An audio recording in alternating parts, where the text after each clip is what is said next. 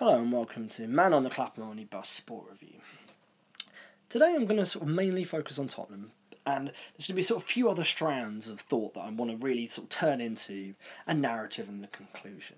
So I'll really start with my own personal, because of obviously as a season ticket holder at Spurs, you know, Sunday was a hugely emotional day in terms of just realizing that the stadium isn't going to be there anymore because I, I didn't realise until I actually looked this up that actually I'd been to more than 10% of all the games at White Hart Lane, which just, to me was just mind blowing considering the stadium had been 88 years old before I'd even pitched up there, before I was even born. And it was, you do the maths? 96 years old before I'd even, you know, set foot in the place, which is just insane.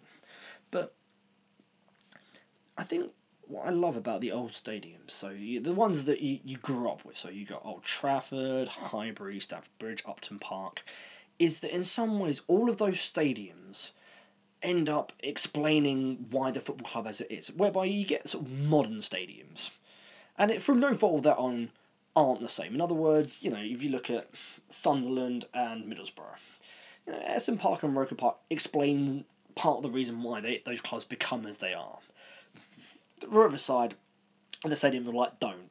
They're just nice stadiums, you know, put in the right, vaguely the right location, and really only mo- the thing that modern stadiums don't do is that they don't really have as much of an impact. Yeah, Britannia Stadium has a great atmosphere, but that doesn't quite really explain why Stoke City have ended up where they are. So yeah, if you take Stoke as an example, the problem that Stoke have at the moment, probably more than anything else, is that they don't, particularly speaking, have a plan. And by plan, what I mean is a way that they can basically move on. They're sort of trapped because at the moment, really, what their problem is is that they're, what they're trying to do is they're trying to, in effect, diversify. So they're trying to play sort of really lovely football with nice ball playing players and to a, you know a high standard which is in effect, essentially, you know, in effect, a rejection of Pulis ball. Because I could understand why. Because in the end, what happened was is that Pulis had gone stale, the club had was going a bit stale, and you could just see that it was one that, that it was running out of steam, and that if it carried on, eventually they were probably going to go down sooner rather than later. So yeah, and even Pulis I think admitted that himself, and that he moved on, and both both of them have have done better since the divorce in certain respects. So in the end, what they couldn't do, they couldn't just hire Pulis Mark II. That was probably just going to, you know, make the situation worse. So they've gone with Mark Hughes, and it, it's sort of it was very much an upwardly mobile move. And then sort of the players that Mark Hughes was bringing in, I mean, a lot of them had the same age, and it was you could see what they were doing. Hughes thought, great, I can get all these brilliant players that you know probably a few years ago Stoke couldn't have got and the agencies, well, if I can put all my clients in England, the money, yeah, their, their wages go up com- in comparison with the other main European leagues. Stokes, you know, they're uh, they're not fighting relegation. If they do really well, that puts them in the shop window for bigger clubs. But what what's ended up happening is is that it's never quite worked. You know, Stoke go on these sort of runs, and you think, oh, they could go in a top you know top ten, top eight. You know they could there could be a cup run in it, or they could qualify for the Europa League and then kick on, and it, and it never really happens in that regards. And it hasn't. And now you've got to these sort of situations where they get to, you know, 40 plus points, but they don't really kick on and they end up sort of in mid table and they have sort of runs. It's like at the start of this season and the back end of last season, they got battered a few times because in effect they weren't really competitive. You know, they were trying to play nice football, and but the teams in the top six, seven, eight, not only can they, you know, they can overwhelm Stoke's defence, their defences were able to stop Stoke. And really, and so as a result, the problem is, is that there's almost a lack of history. In other words, the, the previous success that Stokes had was so many years ago. You're talking about maybe the mid 70s, maybe a, a, sort of small patch in the 80s, is that it's not really relevant or even sort of the success they had with sort of Stanley Matthews, but even further back in antiquity, is that there's nothing that they can really, you know, you can't draw from that. You know, so And the problem is, is that you know by going down the sort of Mark Hughes and you know the trying to diversify, trying to you know kick on, is that they've had to reject Pulis, which is really where their greatest success is. Their greatest success is they get promoted. They you know batter teams at home. They you know get into the sort of top half of the table. They go to cup finals and semi finals. And that's well. The problem is, is that where where does Mark? You know, in effect, they're probably too small as a club and in terms of infrastructure and wages and transfer fees to really compete with you know your Everton's, your Southamptons, teams with you know basically more money, more history, and better resources and infrastructure. They they can't compete. So when they try to play that sort of open brand football, when it works, when they have these sort of five, six, seven game runs, uh, it's brilliant. But in the end, they hit up against you know the buffers a lot quicker than the Pulis team did, because once you take away that sort of home advantage of the Britannia, you know if they're trying to play lovely football and all the rest of it, then they're just that much more beatable. Which was where Pulis team was is that they could play a bit of football, but they were so tough, and the, the fans really fed into that atmosphere. But that that is is in that point that's probably the one sort of Premier League case study where the ground sort of has had an impact, but it's more the people that were there. In other words, Pulis, Hughes, you know, the, the increasing money in the game, which has allowed you know Stoke to maybe try and get better players. The only the other ones tend to be negative. So you think, well, the Reebok Stadium. The problem was is that, that they've admitted actually it's probably about two or three miles too far out of town, which is why sometimes they get really crappy attendances. And you know the Emirates, well, it's a lot further away from the, the pitch than anyone really anticipated, and the atmosphere hasn't really, you know, can times be really quiet, which is, you know, but again, the Emirates has a great atmosphere when Arsenal are playing well. It doesn't, you know, and it's always some, somewhat negative, whereby the old stadiums, and this is obviously history and all the rest of it, the what they do is they add something and they explain better than what modern stadiums can. So if you, if you take Stamford Bridge, not to get into any of the deepness of the history, basically what it is is that they built Stamford Bridge as a sporting mecca. So the idea was it had a cinder track, it had a you know, so it could be a, a velodrome, it could be a running track.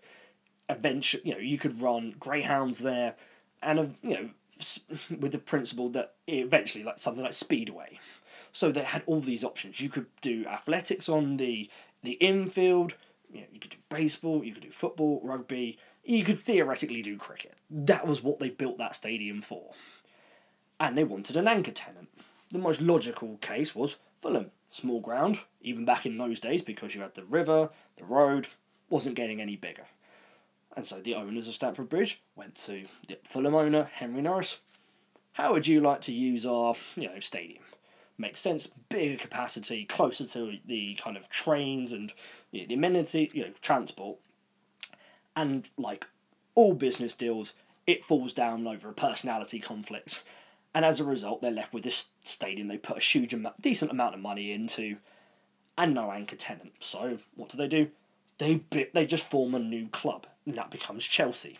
So really, the entire sort of history of Chelsea is dominated by Stamford Bridge. As long as they have Stamford Bridge, no matter how, if things go wrong, as long as they've got Stamford Bridge because of the the, the, the because of its location, because of its value as a property asset, they've got hope. And so part of the lot of the history in the seventies and eighties where Chelsea aren't doing well, it's not so much yeah that's important, but it, the battles off the pitch is trying to get ownership of the ground so that they don't fall into the hands of a rep- you know various rapacious owners who basically want to get you can just palm Chelsea off somewhere in West London. Let's just just Acton somewhere like that and sell the ground, pocket huge amounts of money.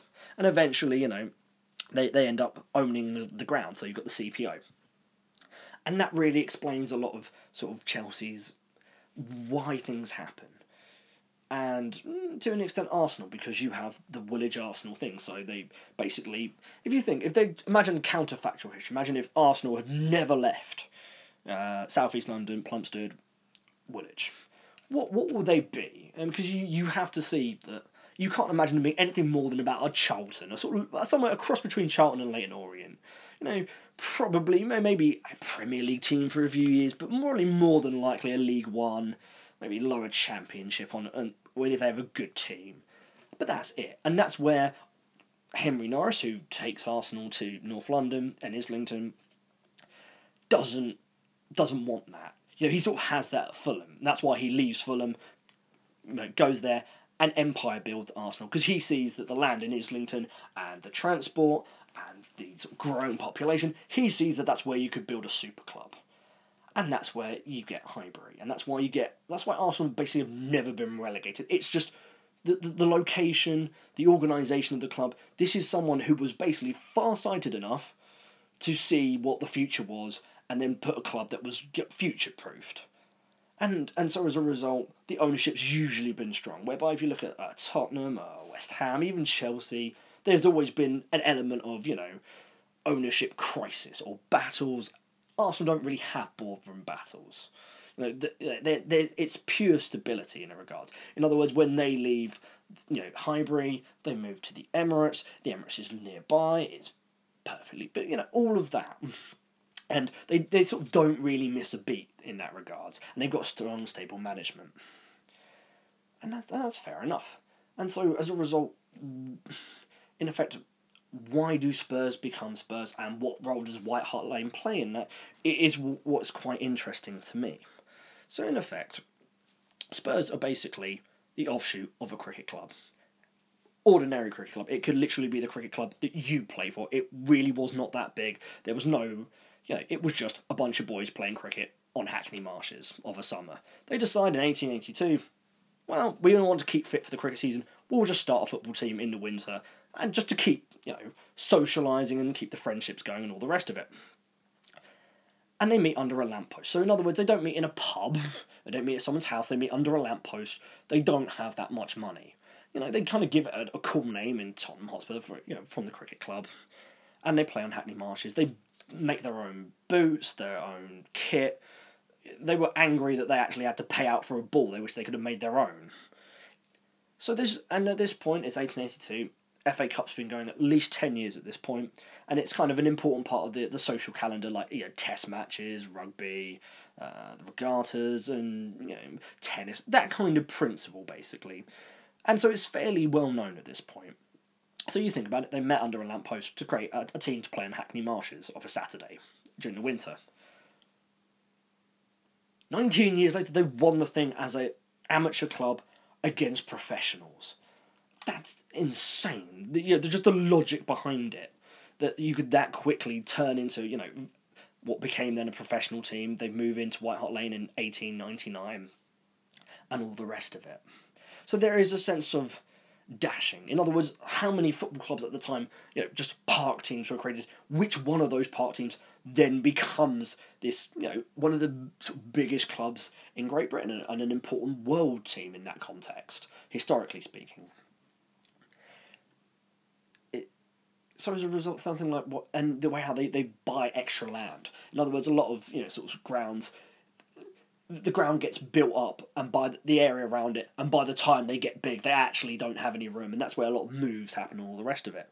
And spurs show that sort of level of force that they buy extra land even they didn't necessarily have to but it's almost as if someone could see sort of a future. And so really i think that there's several sort of recurrent themes around sort of spurs' history.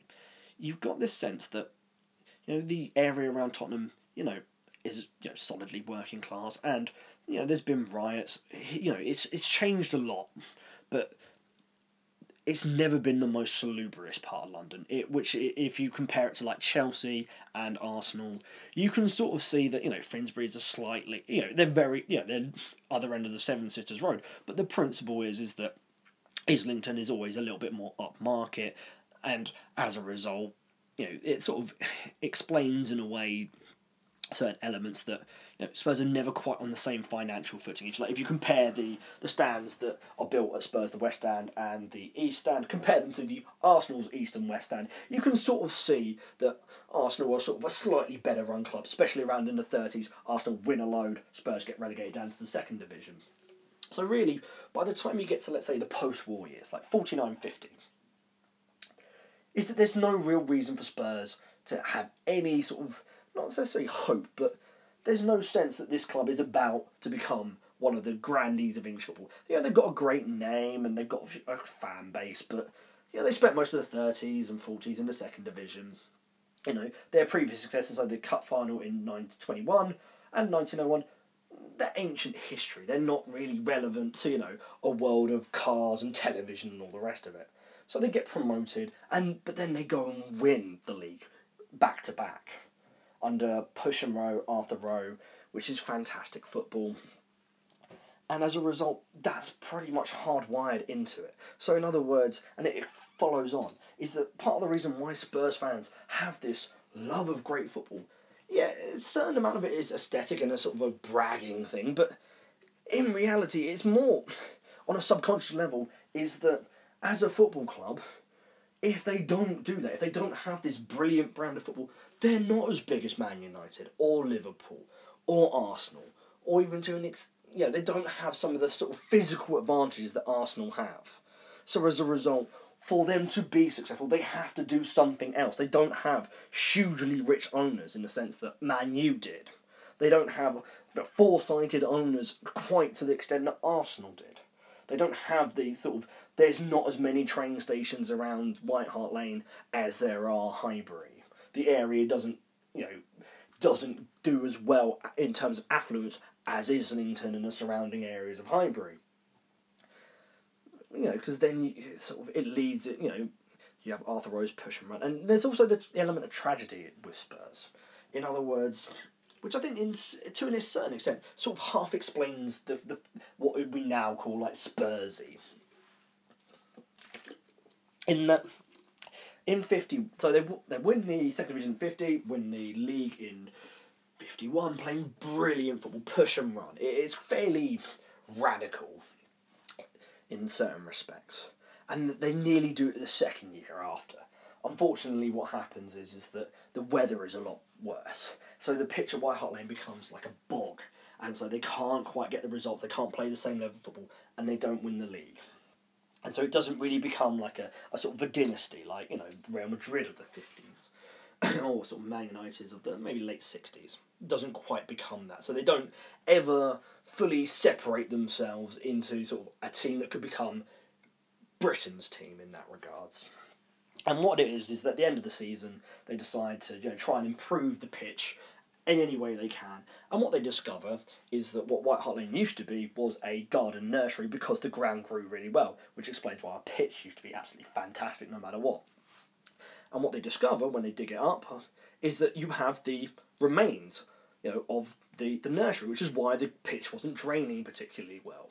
But that's the thing, because they're a small club in 1900, yeah, in 1899, when they get the ground, really all it is is just a playing field that they just basically marked out. The person who marks it out, you know, for a club that was literally at that time not professional, was the first guy who ever laid a cricket pitch wicket for the first test that ever happened in this country in 1880. So in other words, it's the best person they could have possibly got. But it's 19, you know, 1899. They're not thinking about, you know, 50 years' time, you know, with the uh, concept of, you know, mass professional football being played in front of 50, 60, 70,000 people. That just wasn't something they would have planned for. In the same way that, you know, after uh, Bill Nick wins the double, they had this fantastic forward called John White, Scottish, he was called the Ghost because he could just ghost into the right position without anyone really tracking him. And he was someone who they were basically building along with him and sort of Greaves. And what happens is during the off season, he's in his early twenties. He's Scottish and a golf fanatic. So he goes out on this sort of stormy day to, I believe, it's Arkley Golf Club. I think my dad was a member there a few years ago. And he goes out and has a round. He's sort of warned against it, but he does anyway. And so there's a lightning storm happens, and he does the one thing that no one should ever do, and this is a tragedy. Basically, gets you know some shelter under a tree, you know, gets struck by lightning and dies, and it's a horrible sort of tragedy. And you know, again, but this is you know in a completely different context, and obviously no way, shape, or form comparable. You have the sort of tragedy of you know, Spurs' European Cup semi final against Benfica, and they, they lose the first leg, but they lose it away in, in, in sort of awkward circumstances. Basically, back in the sort of early European Cup days, you had home refs. which meant they were locals, and the club essentially basically chose them. So naturally, some of these clubs and some of these refs were under tremendous pressure and you know elements of nationalism for the result to go the right way. So what would happen is is that essentially for you for a British team or any other oppo to score, it would have to have absolutely no hint of offside. By that I mean the ball would have to be there could be nothing that you could have disallowed for any reason. So Spurs have a few goals disallowed for offside that were just three or four yards onside. You know, just naked eye kind of situation. And in the second leg, they batter them and they just they go out on away goals. Whereby if you think if they had won it, you know, the European Cup, the first English club to win the European Cup, could that have changed how you know, could they have then gone on, maybe won a couple of others, maybe won a couple of leagues, but they don't. Um, basically, it's Man United that do it. But when Man United do it, it's 1968, so more people have television. There's more television coverage. So it, as a result, and you know, with Best and the sort of the culture of the you know, sort of late mid to late 60s, you know, after England have won the World Cup, it means a lot more, you know, socially and just culturally than it would have done if Spurs had done it in 60 when, you know, a lot more was sort of there was less radio, less television less people even owning televisions in that regards. So, I think to put it through, and, and then what I'm going to do is really is just basically compare sort of the last season at White Hart Lane and sort of West Ham's last season because they're, they're sort of similar. And it's topical because obviously West Ham beat Spurs a couple of weeks ago, which essentially ended the title race as a going concern. Now, for years, I can never quite work out what it was about Spurs that just seemed to drive West Ham fans nuts. And when it could be. When it could have been Arsenal, it could have been Chelsea. Why was it Spurs? And I think, in in effect, it, what it comes down to on a subconscious level is really the, the history side of it. In other words, you know, the area around Upton Park, you know, sort of Green Street, it's, it's a solid working class area and all the rest of it. So it's not the most salubrious part of the you know the world. Same way as you know, same thing you say about sort of Seven Sisters, Edmonton, and Tottenham. Whereby if you compare it to Islington and Chelsea, you know, where obviously Chelsea and Arsenal play, there's a difference. So it, and obviously there's in terms of the ownership. In other words, Chelsea are essentially created to fit Stamford Bridge Woolwich Arsenal are converted into the Arsenal by a specifically built stadium for them. So in effect, there's always an element so of that West Ham really can't compete with that in a way that almost Spurs, in certain respects, cannot really compete with that kind of level of organisation. In other words, Spurs are just a cricket club that turned into a huge, massive English football club by accident. You know, no one could have foreseen it. In the same way that you know and even if you look at West Ham, they come from you know Thames Iron Works. There was, and Thames Iron Works, you know, company. They created a football team. That football team then you know ended up you know essentially ameliorating into West Ham United. They then you know buy the Boleyn Ground, which you know Upton Park. And I think that's the thing is that I think for West Ham it's almost as if you can sort of see that they could have been Tottenham. In fact, they were probably better placed. In other words, Thames Ironworks is probably a more logical, you know, in terms of the th- you know, thousands of people that were employed within that kind of industry and in that local area, and you know, they had just as much chance, if probably not more chance, to have been a great London football club, but they're not. And they're not really, in a way, able to compete with sort of the geographical and organisational advantages that Arsenal and Chelsea have. But Spurs are, are too similar. You know, there's a, you know they're not a million miles apart. They're a few miles apart. They're they're, they're very sort of relatively similar origin stories, and yet Tottenham are the ones that you know win FA Cups, win the league, do the double, win in Europe, whereby West Ham aren't. And it's like one of the things that you know West Ham fans always sort of focus upon is you know oh well Peters, Hurst, and Moore we won the World Cup. It's one of the funny things is, is that I think either it was the season before the World Cup or the season afterwards, West Ham finished seventeenth.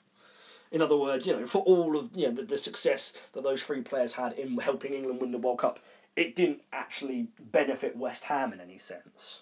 In the fact that you know White Hart Lane it ends up being a much bigger ground than the Boleyn ground, and a lot of the time, you know, so when it comes down to it, it I think one of the things that what White Hart Lane and sort of the history of Spurs ended up doing in terms of the closing ceremony is that essentially what Spurs did was you know they did what virtually every, you know they're, they're, they're all similar they're all much of a muchness. But what they were able to do is they were able to bring out these you know these legends in front of the fans and all the rest of it and I think what the point was is that for most of those legends that was where they played their best football it wasn't necessarily that they won the most at Spurs most of them didn't but it was just that they played well there in the sense that you've got Hoddle did his best stuff there. I mean, he had won stuff, you know, at Monaco under Arsene Wenger and, you know, so on and so forth. But where he was, you know, brilliant was at Spurs. So take Dimitar Berbatov as a classic example. He pitches up there. He only really played a couple of years. You know, he left under you know certain somewhat acrimonious circumstances. He told he just said, "I'm not playing anymore. Sell me to United," which happened, and yet he wins stuff at United and all the rest of it. But in terms of where he played his best football as a professional, well, you'd have to say it was a Spurs. He was more dominant. Uh, so as a result, the sort of players that were going out there, whereby if you tried to do, let's say, the similar thing with sort of West Ham's greatest players, well, let's say take some of the modern examples. Well, Lampard, no, he played his best stuff at Chelsea. Joe Cole, well, you could probably argue that maybe he was slightly more skillful when he was at West Ham, the sort of the first time round. But in terms of what he, when he was most effective as a football player, and had his most success at the highest level, well, that was under Mourinho at Chelsea, wasn't it? It wasn't you know, in the same sense that you could probably say that. Maybe about Glenn Johnson, you, probably Carrick as well. He had his most success at probably Spurs in terms of his biggest role within an, an 11s because he scored a lot more goals for in his last season at Spurs and was more probably played a little bit more further forward. Whereby at United he's won virtually everything you can possibly ever imagine winning. And played a slightly small role, but he's still key. That's why he's been given a contract extension today. And I think in that regards, that's where I think the, the problem really exists. West Ham have a similar sort of ethos to Spurs. You know, they have, you know, they've in Ron Greenwood, they have someone, you know, who had, you know, they even had Billy Nick as manager for a while. You know, they've, you know, in terms of Billy Bonds, in terms of Harry Redknapp, they do have a strong tradition of managers playing the right way. They have a strong youth commitment in terms of and developing those players to play the right way. And in effect, that has ameliorated itself into the football club. But the difference is, is that and this is where I think some of the I think angst and the desire for West Ham to beat Spurs probably above virtually anybody else is that West Ham's commitment to great football and youth development is more or less a survival method. It's a, a way that they can, you know, they get the players. They play brilliantly well for West Ham. They help keep West Ham, you know, up the table in the league as it's such and then you can sell them on, which then helps keep the club going as a concern. Whereby, you know, with the sort of the Spurs histories, is that the players, you know, who play their best at Spurs have success. In other words, Jimmy Greaves win thing for Spurs, but at the same time, West Ham don't. You know, they yeah, you've got the I won the cup winners.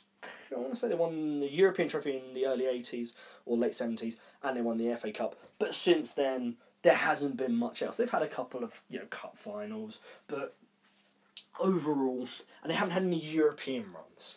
So as a result, sort of the end of Upton Park. It, watching on television is that you know that West Ham and Upton Park are important. They they've played a, a role in English football, but it's it's a supporting role. It's not a major role. You know, if you think, well, what were the sort of the great Upton Park games? And you have a few, but none really jump to mind in terms of a national television audience. They never go on any sort of major European runs. In the same sense, you, the, the City Ground has a sort of European history. Even the baseball ground has an element of history to it. White Hart Lane, some you know, is one of the, the first major venues for like televised European football. And as a result, over the years, there's been all you know, lots of you know, you have the beating, and you have to remember like the UEFA Cup. It was a two-legged you know, until I think the early late nineties, it was still a two-legged final. So you had a home final and your leg, and you know when Spurs win in '72 against Wolves, home leg, national television. The same thing happens in '84 when they beat Anderlecht, and both of them were the second leg, so that's where they won the trophy. So there's always there's a lot more games at White Hart Lane that have a national resonance, whereby Upton Park doesn't quite have that. You know, they don't get to that many quarterfinals, and very few of those quarterfinals, you know, are instantaneously memorable in that regards. So actually, when you're watching you know, the end of Upton Park, you you were on. It was literally it wasn't quite voyeurism, but you're peeking the through the curtains of somebody else's party, somebody else's wake. So in other words, what West Ham's uh, what Upton Park means is more local. It's more you don't understand, you know, why it's so important to us. So it's something that you're watching and you're sad because you're never going to go there again, and it's someone it's a stadium you grew up with. But it's more what Upton Park's importance was a local thing because in effect, in some ways, West Ham are a, a local team.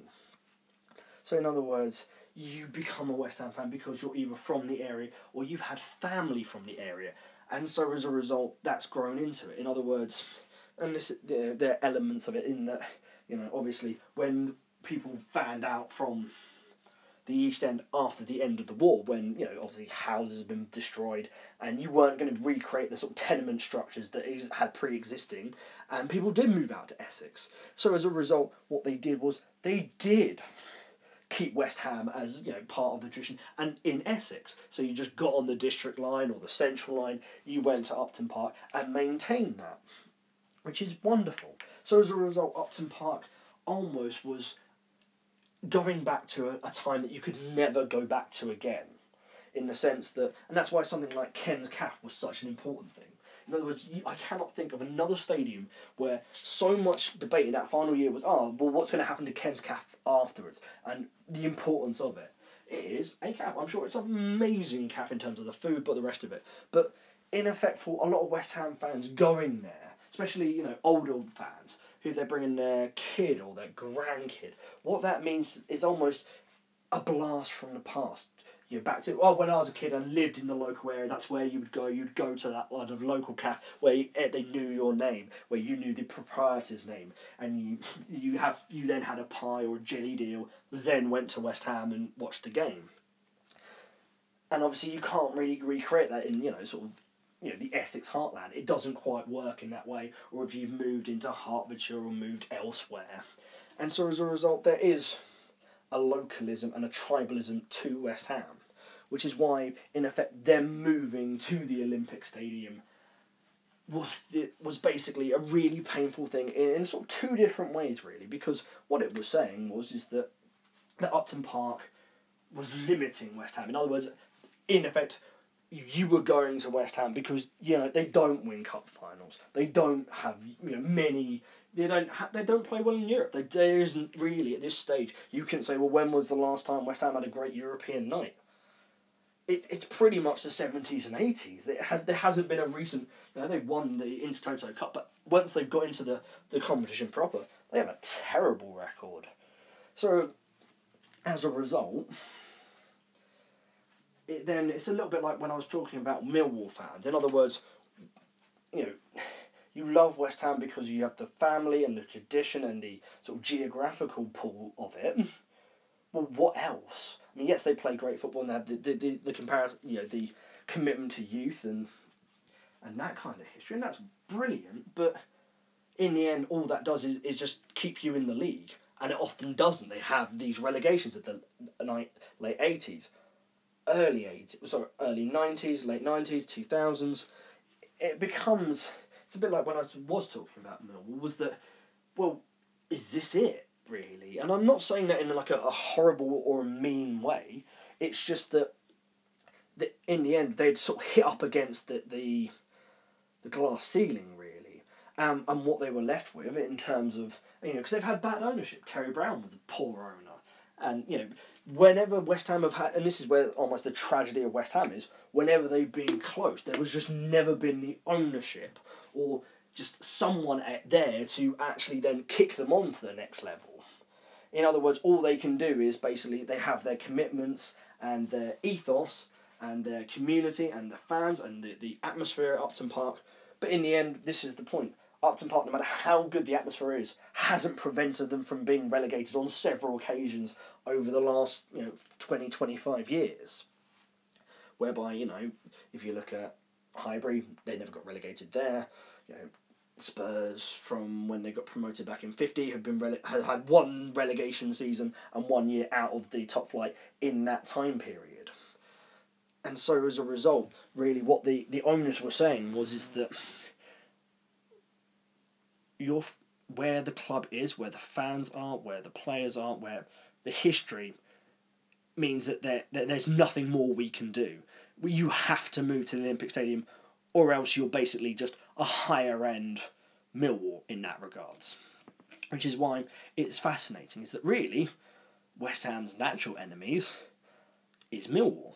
They're both there's you know they're both East End clubs. Both have you know similar sort of core fan group, fan bases and attitudes and ideas, and as a result, it is you know they fight like cats and dogs. You know, as in anything like if you compare it to like say Watford Luton.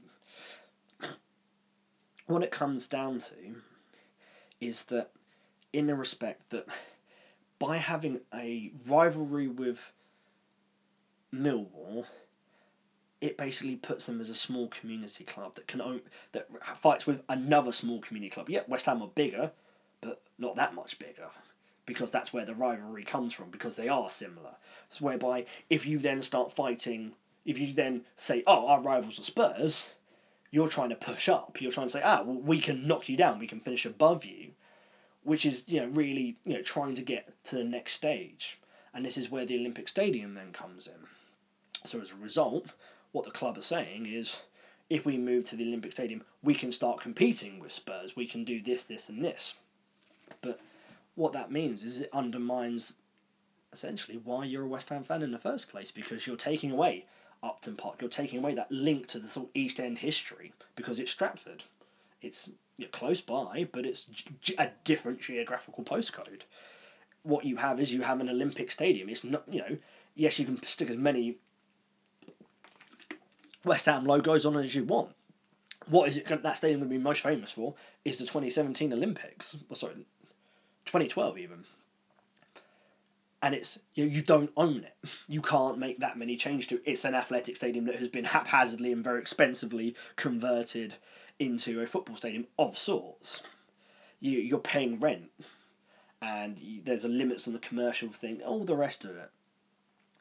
And so um, as a result, what they've done is they've then yeah they've added London to it. They're trying to they're basically trying to commercialise it so that it's not just an East End club because that has a limit on it. In other words, you know when West Ham have great seasons, there a few years ago in the I believe the late nineties they finished fifth, but it's a fifth that didn't lead anywhere. It was just a great season. They're like in the sort of mid to late eighties. They had a season when they finished third. It was a brilliant season. They played some fantastic stuff but that was it.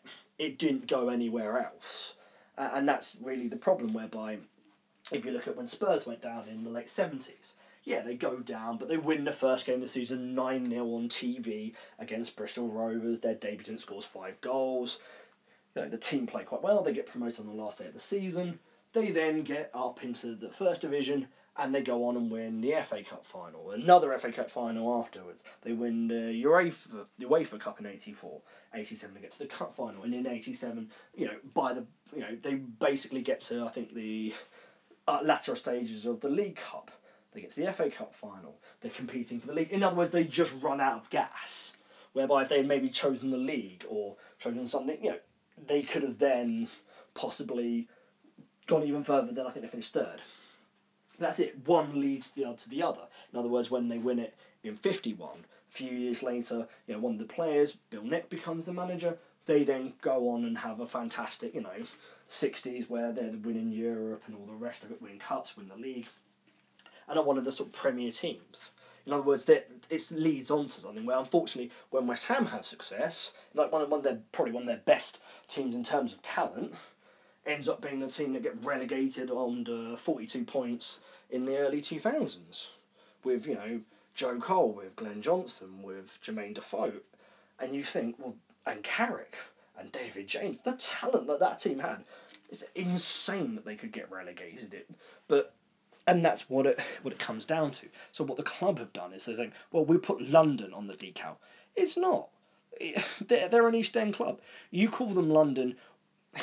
I can see the point. You're trying to expand it. You're trying to get you know neutrals. You're trying to get tourists, and I get that. But you can understand where a West Ham fan would feel, I suppose, angry or frustrated, or the sense that the club has moved away from what he, you know, from where he was a centre part of the club at Upton Park, he then just is now just another part of the you know 50, 60,000 people, some of whom are leaving early because they haven't paid a huge amount for the ticket prices. You know, you've got. It's not quite as real in that regards. And in effect, by moving to the Olympic Stadium, the owners are saying, you know what, we don't have the money to really redevelop Upton Park this is it. It's haphazard and it's not perfect, but it is as good as you're ever going to get. This is our last chance, really, to kick on and try and compete with Spurs and Arsenal and Chelsea and Everton, even to Southampton, in that kind of regards. In other words, if you compare it with the Spurs bid, they both bid for the Olympic Stadium at the same time. Spurs' thing was, look, we will knock the Olympic Stadium down. It is not a football stadium. It doesn't work. It's not really. It's not built long term. It's just built to look good for the IOC. We will knock it down, build our own stadium, and we've got the finances and all the rest of it. Which, in terms of commerciality, was the best idea. But it's a political element to it. In other words, the politicians are like, well, we can't have spent all this money on the Olympics and then knock down the athletics track we would look really bad and it would look like we wasted all this money when we could have just jimmied Wembley into an Olympic stadium for the thing, saved all the money and spent it on youth you know, sports. So they end up going with West Ham. It's a political marriage of compromise. So the politicians don't look stupid and West Ham get a real sweetheart deal, but the stadium that isn't really perfect for what they want because it's not. Let's face it, no football fan ever wants a running track in front of them. It just doesn't work in terms of atmosphere, a million different other things. And that's it. In other words, West Ham go into that deal because they need a they don't have the money and this is where the real problem is is that the Olympic Stadium they will have some great nights there on even the odd great day but they're never going to love it in the same way they did Upton Park and yet what will happen in 30, 40 years is they'll have to move to somewhere in East London with their own stadium. It's a bit like the uh, Stadio delle Alpi in for Juventus. 71,000 wasn't the worst ground in the world, but Juventus fans hated it.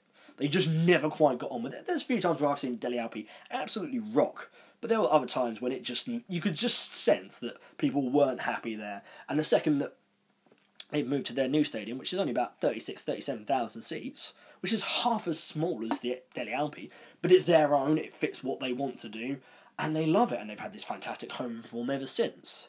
And that's what's going to happen, but the problem is, is that West Ham don't really have the 400 million. In other words, the Olympic Stadium was basically a shortcut to success. That's part of the reason why they were so kind of ob- obsessed with the concept of we're going to get into this new stadium. We want a world class striker to I suppose, in effect, act as almost the champagne bottle on the, the hull of the, the new stadium.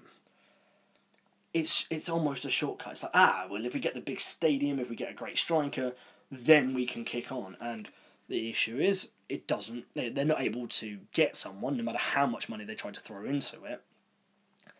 And as a result, they've had they, they've ended up having this bad season. It's not worked. They've had problems with hooliganism. They've had problems with the atmosphere, with the the, the stewards. Everything that could theoretically have gone wrong, they've had they've been pasted by a few teams, and in the end, this beating of Spurs ends up being probably the, the highlight of their season. But then, if you if you can then compare it with sort of Spurs, yeah, you know, West Ham deserved it on the day. I'm, I I can't argue with that, but it's more along the lines of when Spurs leave White Hart Lane, you know, there's a sense that yeah, they've they've they win seventeen straight home games. They only draw twice all season. They only concede nine goals in the league. They finish second. It's you know they've ended up with a, a lot more of a positive vibe, and they're moving into this stadium that is going to be basically White Hart Lane, new White Hart Lane. You might as well call it that. And it's exactly designed how the club wants it.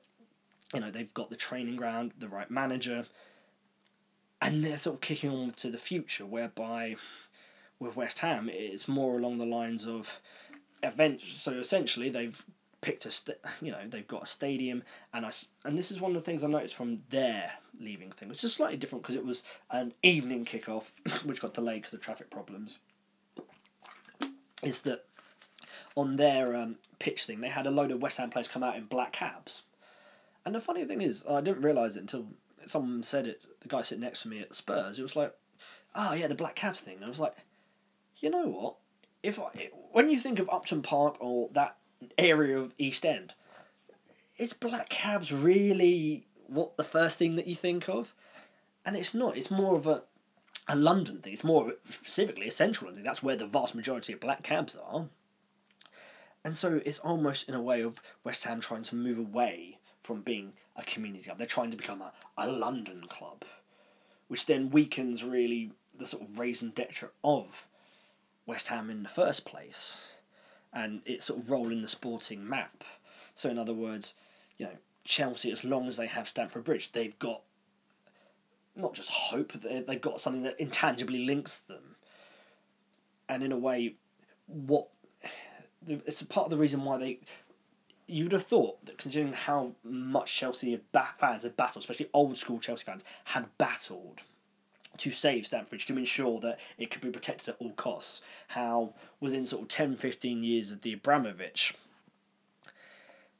owning the club is that they could have you know, they were you know from what the opinion polls seem to suggest they were relatively happy to leave because in the end Stamford Bridge has served its purpose once they got Roman Abramovich once they'd built this level of success and infrastructure it was always for them going to be you know, they they Stamford Bridge had achieved what it was supposed to, and now that actually they left it and moved to a different stadium. I mean, like let's say one of the probably the best proposals was Battersea Power Station, is that that would then give them a future. Mm.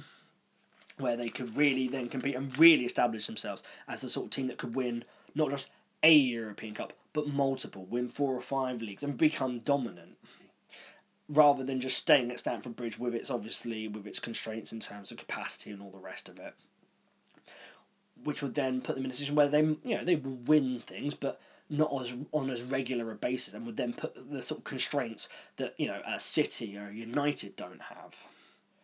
And that's it. It's that you know as important as Stamford Bridge is, actually the future is vastly more important to Chelsea fans now than it was you know pre Roman Abramovich which is fascinating. Which then comes back into what I was saying, you know, about Liverpool in the last podcast, is that that Liverpool aren't necessarily willing to give up Anfield, and they're not trying to sort of commercialize in a way that West Ham were sort of trying to do in terms of trying to rebrand themselves rather than being this East End, you know, Cockney football club, you know, with Ken's calf and all the rest of it, and the history behind that, to then try and put themselves as this Club of London, you know, which is you know more marketable to foreign fans and whatever. In the same sense that then you then can then take that to Arsenal, because obviously, you know, in a in a relatively happy ending, you know, they've found a way to you know redevelop Stamford Bridge, hmm. and you know, it, the same looks like it's going to be, you know, an amazing sort of iconic landmark in the same way that I hope what New White Hart Lane is.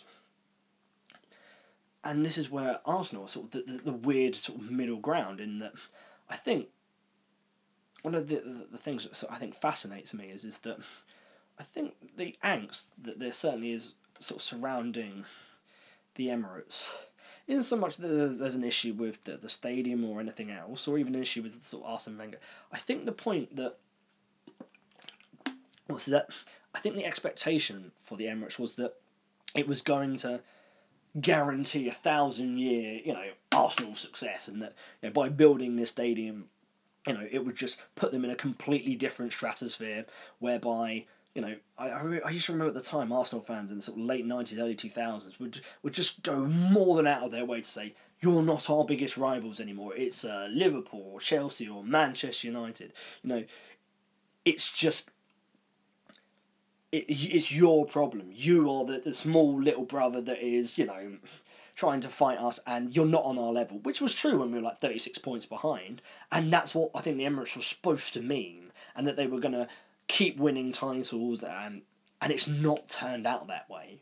In other words, the Emirates has in fact just become just another one of the many sort of myriad of issues, you know, around Arsene Wenger, around the ownership of the club, that have all somehow, co- you know, essentially coalesced into the Emirates. So, in other words, the ownership that basically has given Arsene Wenger, you know, essentially carte blanche. In other words, the Arsenal's problems are made a lot of the time caused by Arsene Wenger, and a lot of the times they can only really be solved by Arsene Wenger. So, in other words, part of the reason why where Arsene Wenger's disintegration as a manager has been because he's, you know, the problems of paying off the stadium. And so as a result, you know, and the ownership have decided, you know what, we'll just, you know, give Arsene Wenger complete control. We're making our profits because the Emirates, you know, has this these you know insanely high ticket prices, and he keeps on delivering us fourth place, which you know financially means we're in the black. It's not our problem, which then means the fans are caught in this sort of horrible double whammy of we're paying for these insane ticket prices and this stadium, which has basically not helped Arsene Wenger in the way it was supposed to, and as a result, you know, the board are basically making huge amounts of money, you know, essentially ostensibly to pay off the stadium, and now just to essentially, you know, use the Emirates as a, a cash cow without really taking their thoughts, considerations, or even trying to build the new Arsenal. So I think to, to try and sort of end this sort of podcast in terms of the sort of London, the, the suburbia of sport, is that it's almost in a way that's why what makes London so um, in, interesting as a sporting place in terms of that. I think there's probably I can't think of a single a city that's had three teams get as far as the end was Arsenal got to the final, Chelsea got to two finals, one one, and we've got to a semi final and a quarter final.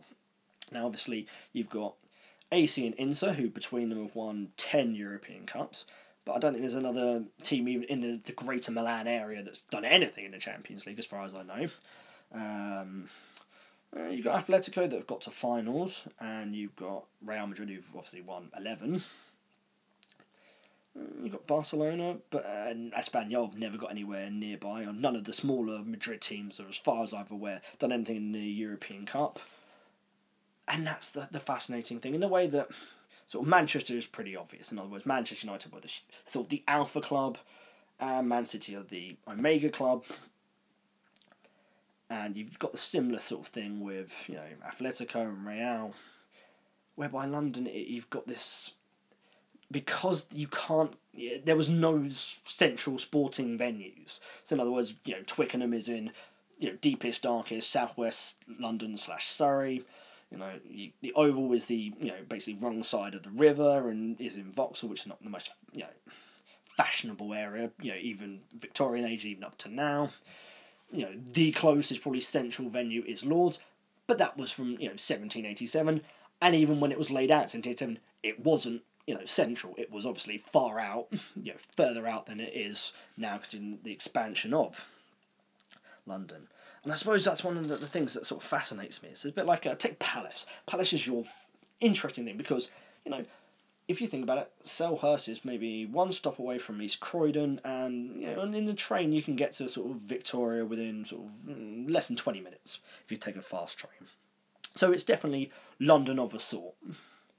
And yet, rather than basically focus on Chelsea, Arsenal, Spurs, their biggest rivalry is Brighton, which doesn't really make sense because, you know, even from East Croydon, Brighton is at least 20, 30 minutes by train. It's a, mm, presume, probably a couple of hours in the car and all the rest of it.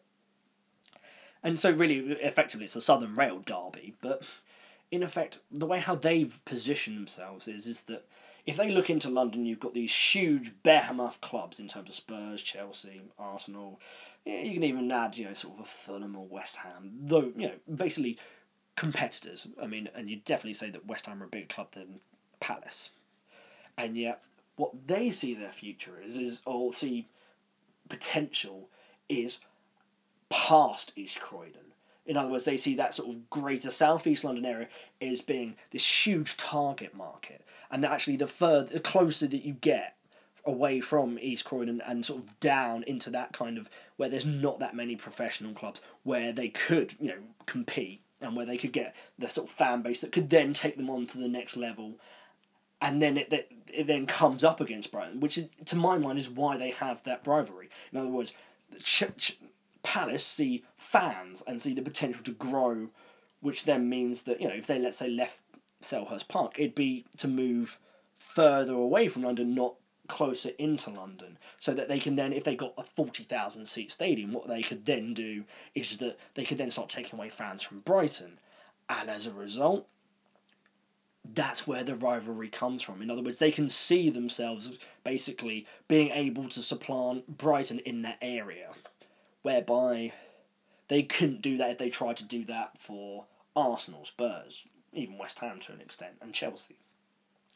Which then sort of leaves you, you know, and this is where sort of West Ham are left. You know, where will they be happy? I think this is what one of the harsh things that the Spurs fans sang at them was, "You sold your soul for this shithole." Excuse my French, but in the end, will it be worth it for West Ham? You know, could, could is the Olympic Stadium going to be the thing that, that takes them to the next level, or is it going to be something that eventually leads them to, to you know, does what is the Olympic Stadium going to take West Ham away from itself? You know, can you you know what will happen? You know, and that's you know. And I think in a way it's sad because what you're left with is you know, if the best thing that's happened to you at the Olympic Stadium was, you know, a lower mid-table relegation team in the West Ham team this year beating Spurs when they've had this great year and when they've got this sort of very promising future, isn't that what the Olympic Stadium was supposed to counteract? Wasn't that supposed to then take, you know, because they had this great last season at, the, at Upton Park wasn't that basically supposed to stop West Ham, you know, almost obsessing against Spurs, whereby it seems to now actually reinforced it, which is, you know, uh, I presume not what the uh, West Ham board were looking for. So whereby you can see with Palace that you can you can sort of pitch together their future and what they're trying to do and how they're going to do it. I don't see as popular a, a as progressive a future for West Ham because now they've got this thing, now they've got this 99 year lease at £2.5 million a year. Well, how are they going to then move on? You know, because in the end they're having to you know sell these tickets at you know relatively cheap prices, which in some ways is, is really wonderful because it, it gives people the opportunity. But as a result, I think it's going to be hard, you know, because you're always going to have the situation where people will leave early because some of the views are awful because they haven't paid that much for their ticket, and as a result, you know, it, you don't. Whereby I think if if you're really, I think engaged is the term, because I think this is where the problem is: is that West Ham are at this sort of cut cross purpose where they're trying to fill this stadium. They're trying to build the revenue. They're trying to build this brand away from what West Ham uh, traditionally are. But as a result, they're disengaging themselves from the hardcore fans, which is where you've had some of the trouble this season arise from. So as a result, you've got this sort of horrible situation where the more they try and outgrow so that they can you know compete against the, the big three London teams, the more they're becoming less like you know the West Ham that people love and why they supported them in the first place. Which is why at some point I do honestly believe they'll have to move back to East London to essentially build a future that the fans can definitely be a part of. Which is what you have with the new White Hart Lane. Which is why, as sad as it was to see White Hart Lane, you know, essentially be knocked down, which is what the video I saw on Monday, which just probably knocked me for six, but is that Spurs fans understand that the year at Wembley is going to be worth it because you then have a stadium that is our own in the you know because the thing is one of the things that leaving Upton Park was so sad is that obviously most of those fans are never going to go back to that area. They don't live there, and so one of the things that probably is going to shock me the first time I go to White Hart Lane is that I'm going to be walking the same way that I've always done for all the years that I've been a season ticket holder living in southwest London. But instead of this stadium, it's going to be this mo- huge, massive. It's going to be twice as big in terms of height as you know the old White Hart Lane, but it's going to be there, and that's where the future is. Whereby you know Chelsea had this future at Stamford Bridge, which has all this historical importance, and eventually, I mean you know, no matter how you know, the Emirates at the moment probably symbolises a lot of things that have gone wrong between the relationship between you know ownership, fans, and you know the manage manager. Eventually, you know, Wenger will retire, and you know at the same time the Emirates, in terms of its location, in terms of the architecture and all the rest of it, gives Arsenal a future whereby I'm not so sure the Olympic Stadium does. And I think in the end, the Olympic Stadium, for all of its original promise, will end up being, you know, a poison chalice. Because